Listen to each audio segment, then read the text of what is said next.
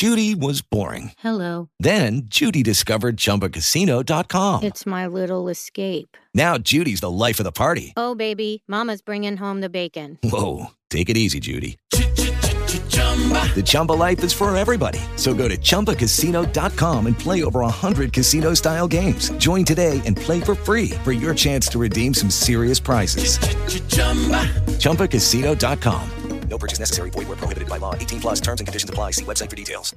Lucky Land Casino asking people what's the weirdest place you've gotten lucky? Lucky? In line at the deli, I guess? Aha, in my dentist's office. More than once, actually. Do I have to say? Yes, you do. In the car before my kids' PTA meeting. Really? Yes. Excuse me, what's the weirdest place you've gotten lucky? I never win and tell. Well, there you have it. You can get lucky anywhere playing at LuckyLandSlots.com. Play for free right now. Are you feeling lucky? No purchase necessary. Void where prohibited by law. 18 plus. Terms and conditions apply. See website for details.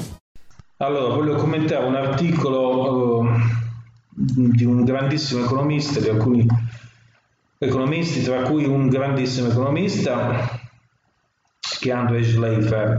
L'articolo di Robin Grenwood, Samuel Hanson, Andre Schleifer e Jacob Sorensen. Ricordiamo che Andre Schleifer è il primo economista mondiale in base alla classifica REPEC, quindi è un top economista global, top economist.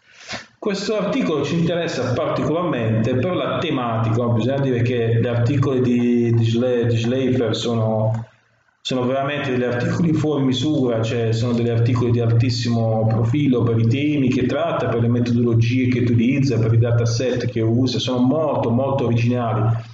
E anche per il fondamento teorico che hanno, sono veramente degli articoli che fanno veramente, mettono proprio degli standard in questo articolo, questo articolo è intitolato Predictable Financial Crisis, dove gli, autori si chiedono, eh, è un articolo che è stato eh, andato sul National Bureau of Economic Research eh, nel giugno del 2020.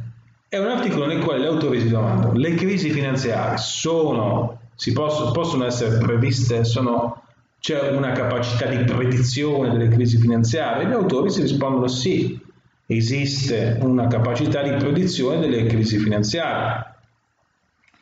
Gli autori dicono, using historical data on post-war financial crisis around the world, we show that crises are substantially predictable. Quindi gli autori usano dati storici della, delle crisi finanziarie dopo le guerre mondiali, cioè dal 1945 ad oggi in tutto il mondo, e scoprono che c'è una sostanziale capacità di predizione delle crisi.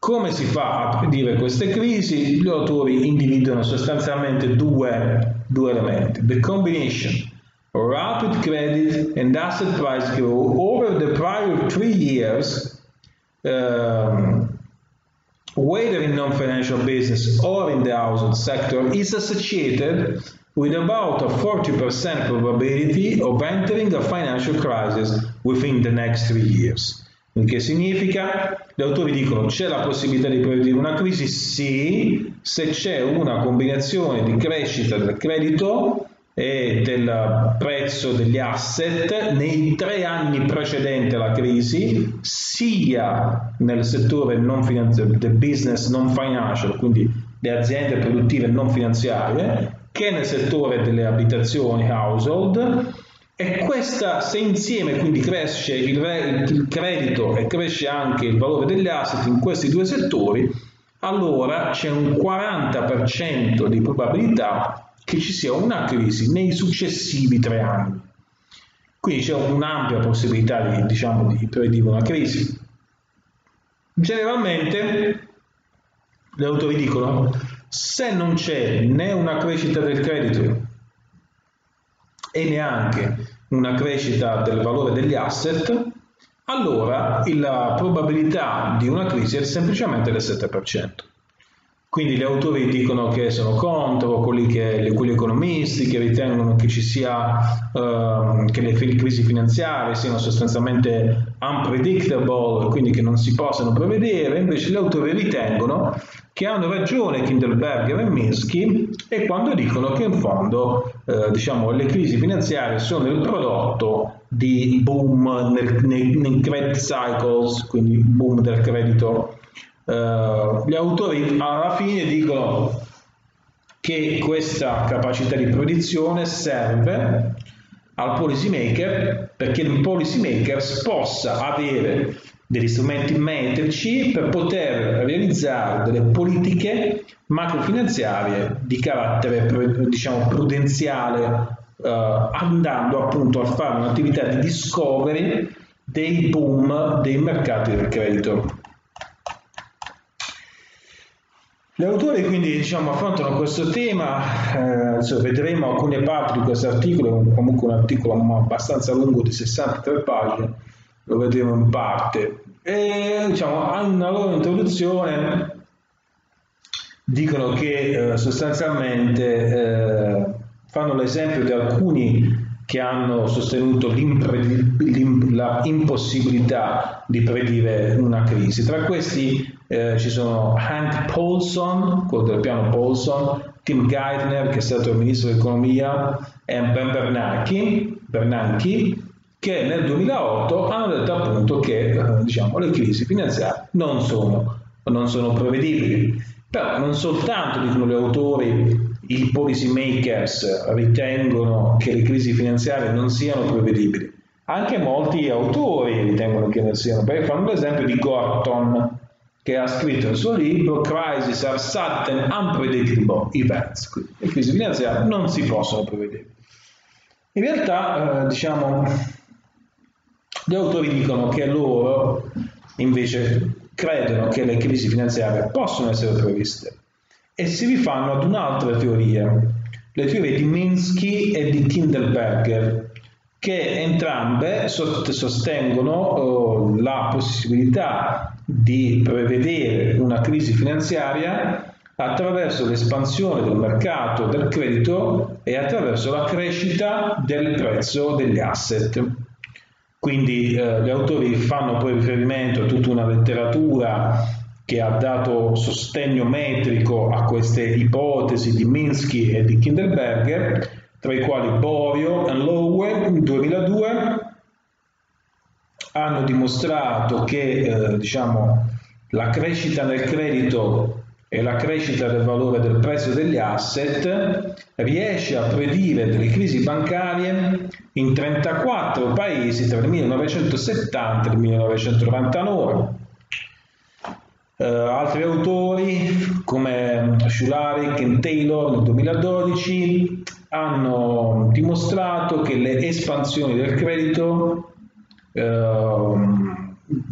possono essere utilizzate per prevedere la financial fragility, quindi la fragilità finanziaria, and deteriorating macroeconomic outcomes, quindi il peggioramento degli outcome uh, macroeconomici.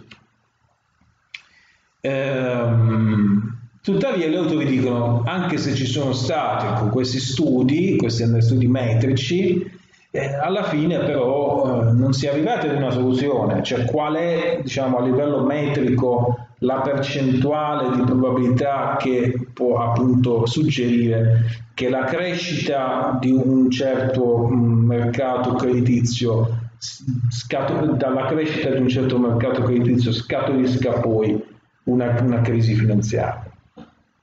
E quindi diciamo, gli autori fanno proprio questo, lo fanno come? Lo fanno usando degli strumenti eh, relativi a, diciamo, all'analisi di dati appunto dell'andamento del credito e dell'andamento del prezzo eh, di alcuni asset, utilizzando in modo particolare i dati eh, di Reinhard Rogoff e poi soprattutto di Baron Werner e Young che dicono gli autori hanno molto utilizzato questi dati e sostanzialmente mettendo insieme questi dati sono, gli autori hanno creato un, un dataset eh, dove hanno messo in evidenza la crescita del credito sia alle attività di impresa non finanziarie che alle famiglie con una crescita eh, nel caso diciamo, delle azioni e dei prezzi delle case. 42 paesi dal 1950 al 2016. Gli autori che hanno, che hanno diciamo, cosa hanno trovato? Hanno trovato una serie di, di eh, diciamo, obiettivi. La prima, il primo è questo, che le crisi possono essere previste. Possono essere previste come attraverso l'analisi della crescita del mercato del credito semplicemente con delle regressioni di forecasting, quindi in modo anche molto semplice a livello metrico. E uh, se le autori dicono se il credito alle aziende non finanziarie e il credito alle famiglie cresce, allora è molto probabile che ci sarà una crisi finanziaria. Tuttavia, chiaramente, se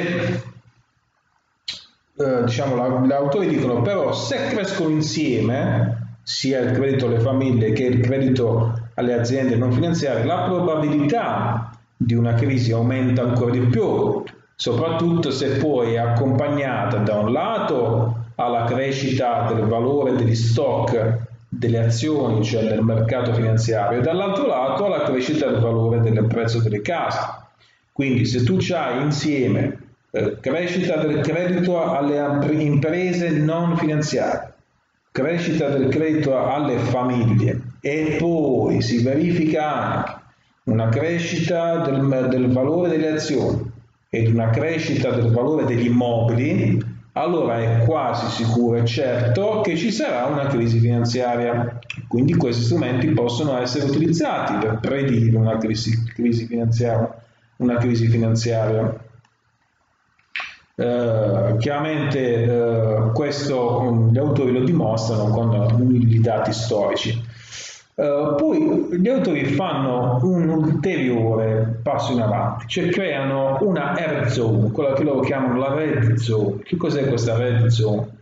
È praticamente una costruzione metrica, è diciamo, un campione che, uh, dove diciamo, se un paese entra in questa air zone la probabilità di andare incontro a breve ad una crisi finanziaria aumenta. Chiaramente queste air zone dimostrano che nel caso del, del business, cioè nel caso di espansioni del credito rivolte alle aziende finan- eh, imprenditoriali non finanziarie, in questo caso eh, se un, un, paese va a finire dentro questa red c'è una probabilità di crisi del 13%. Eh, nel caso invece delle, delle famiglie eh, eh nel caso invece delle famiglie è, è invece quasi del 14%, però questo ad un anno. Se invece la permanenza all'interno della red zone si prolunga per tre anni, allora che succede? Che la probabilità di andare incontro a una crisi cresce significativamente fino ad arrivare al 45% per il settore delle imprese non finanziarie e al 37% per le aziende, per le, per le famiglie. Quindi se un paese entra in una red zone in un singolo esercizio ha diciamo tra il 13 e il 14% di probabilità di finire in una crisi eh, se in base al fatto che il credito sia stato erogato nei confronti delle imprese non finanziarie piuttosto che nei confronti delle famiglie. Se invece un paese permane per tre esercizi all'interno di questa, di questa reazione, allora la probabilità di andare incontro ad una crisi cresce arriva al 45% nel caso di credito che viene erogato nei confronti delle imprese eh, non finanziarie e al 37% nel caso delle, delle, delle, delle famiglie. Questo eh, viene dimostrato dal caso sia del Giappone che negli Stati Uniti. Gli Stati Uniti uh, erano entrati nella red zone nel 2002-2006 e poi c'è stata la crisi nel 2007. Poi gli autori dicono questo uh, stare nella red zone è anche potenziato dalla globalizzazione, cioè delle relazioni internazionali che i paesi hanno, che significa che gli autori dicono alla fine se noi prendiamo un paese singolo, questo paese potrebbe anche non andare in una red zone se lo si considera individualmente, però poi magari subisce comunque una crisi finanziaria. Fanno il caso della Germania la Germania non era nella red zone, però poi alla fine è finita comunque in una crisi finanziaria, quindi gli autori dicono bisogna controllare, controllano anche per questa componente globale. Poi gli autori dicono alla fine se un paese entra in una zone potrebbe anche non andare incontro ad una crisi finanziaria, però certamente avrà una riduzione del prodotto interno lordo e questo lo dimostrano anche con la letteratura citando Lopez, Salido, Stein e Zachraisek del 2017 che appunto hanno dimostrato che eh, se c'è eh, diciamo, una crescita del credito eh, si riduce il prodotto interno lordo.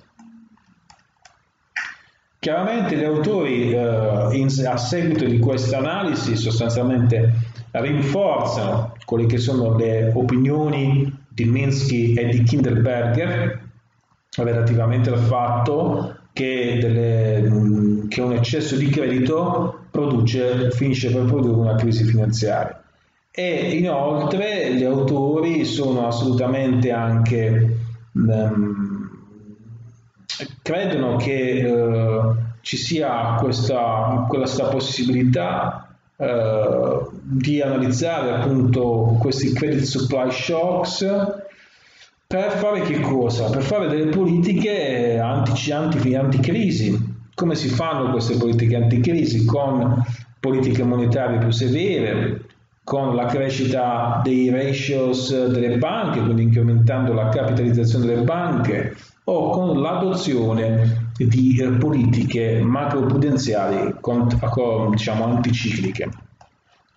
Questi sono gli suggerimenti che le autorità hanno, chiaramente diciamo, un articolo molto tecnicamente, tecnicamente voluto e sostanzialmente gli autori dicono che in sintesi per dare un valore metrico al policy maker se un paese entra nella red zone e ci sta per tre anni ha una probabilità del 40% di finire in una crisi finanziaria e questo è testato con riferimento alla crisi del 2007-2008.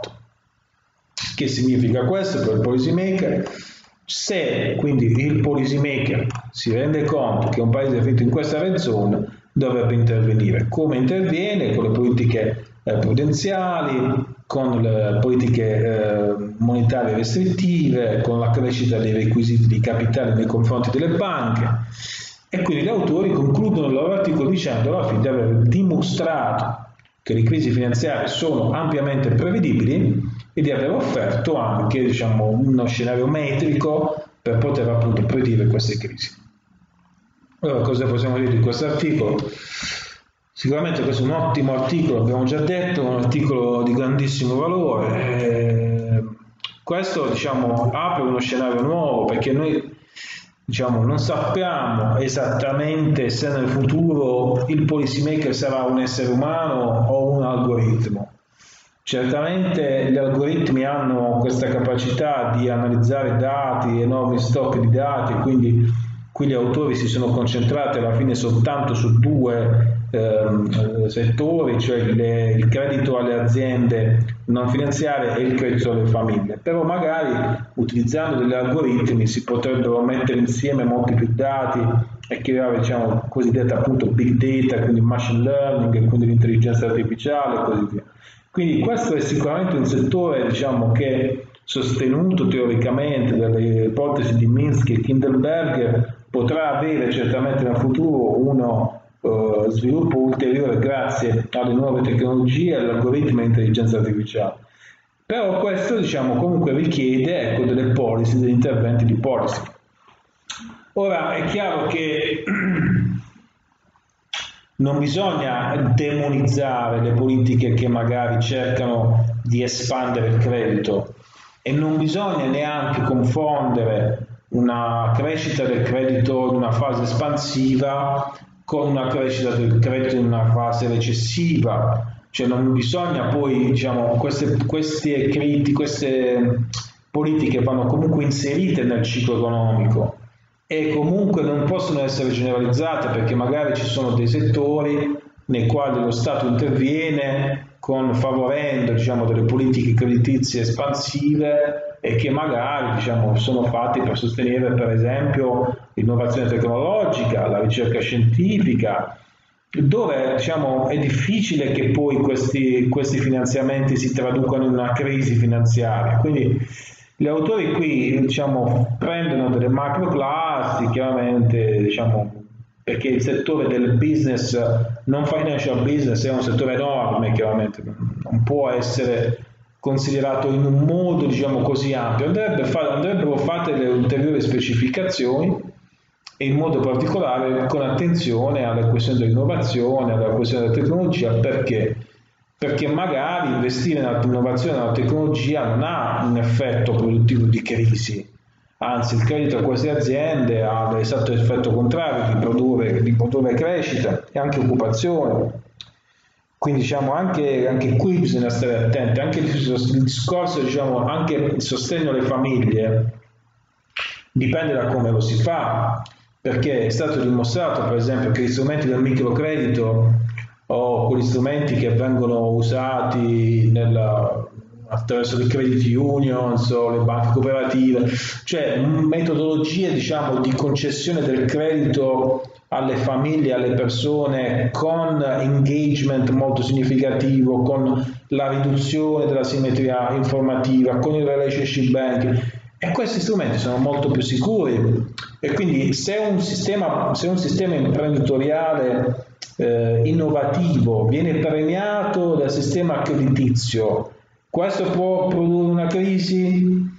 Probabilmente no. Uh, se uh, sistema, uh, se le famiglie ottengono dei crediti attraverso, la, attraverso il microcredito, attraverso le banche cooperative, questo genera una crisi? Chiaramente no. Cioè, quello che gli autori dovrebbero fare, questo magari chiaramente sono further requirements, diciamo, sono successivi studi, cioè intendere eh, quali sono effettivamente i settori che magari possono, che se eccessivamente finanziati, possono dare origine a una crisi. Per fare un esempio, è chiaro che il settore immobiliare ha una componente distruttiva, diciamo, dentro la, la sua dimensione economica ma non è la stessa cosa per le start-up, non è la stessa cosa per la tecnologia, non è la stessa cosa per la ricerca e sviluppo, non è la stessa cosa per l'economia della conoscenza in senso ampio.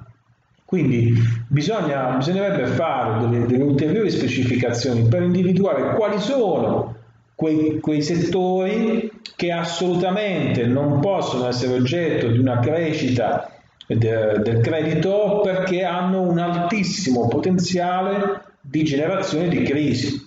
Cosa bisogna fare? Così come dal lato famiglie bisogna andare a verificare quali sono, diciamo, magari quelle tipologie di credito alle famiglie che possono indurre delle crisi. Perché appunto, come abbiamo sottolineato, il microcredito o il relationship banking delle banche cooperative, questi sono, sono strumenti molto ampiamente sostenibili. È difficile che col microcredito si va a creare una crisi finanziaria, eh, perché sono cifre che generalmente hanno, vengono utilizzate dalle persone per motivazioni diverse dall'acquisto di un immobile e quindi bisognerebbe fare queste specificazioni ulteriori. Certamente a livello così macro possiamo essere assolutamente d'accordo con gli autori c'è questo problema del credito, eh, però questo poi ci pone delle altre, delle altre questioni, ci, ci, pone dei problemi, perché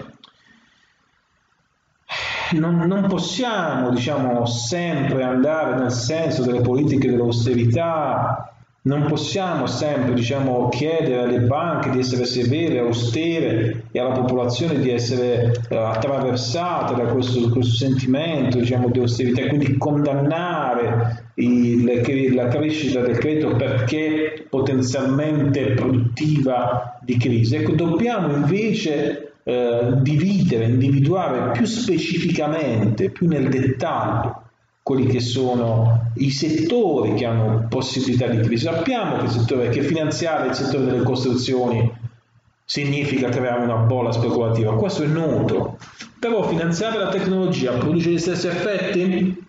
Certo, uno potrebbe dire di sì, c'è stata la bolla delle dot com, Certamente sì, però probabilmente ha una mh, probabilità di credito dato alle aziende non finanziarie che producono innovazione, tecnologia, ricerca e sviluppo, probabilmente ha una minore possibilità di generare delle crisi finanziarie.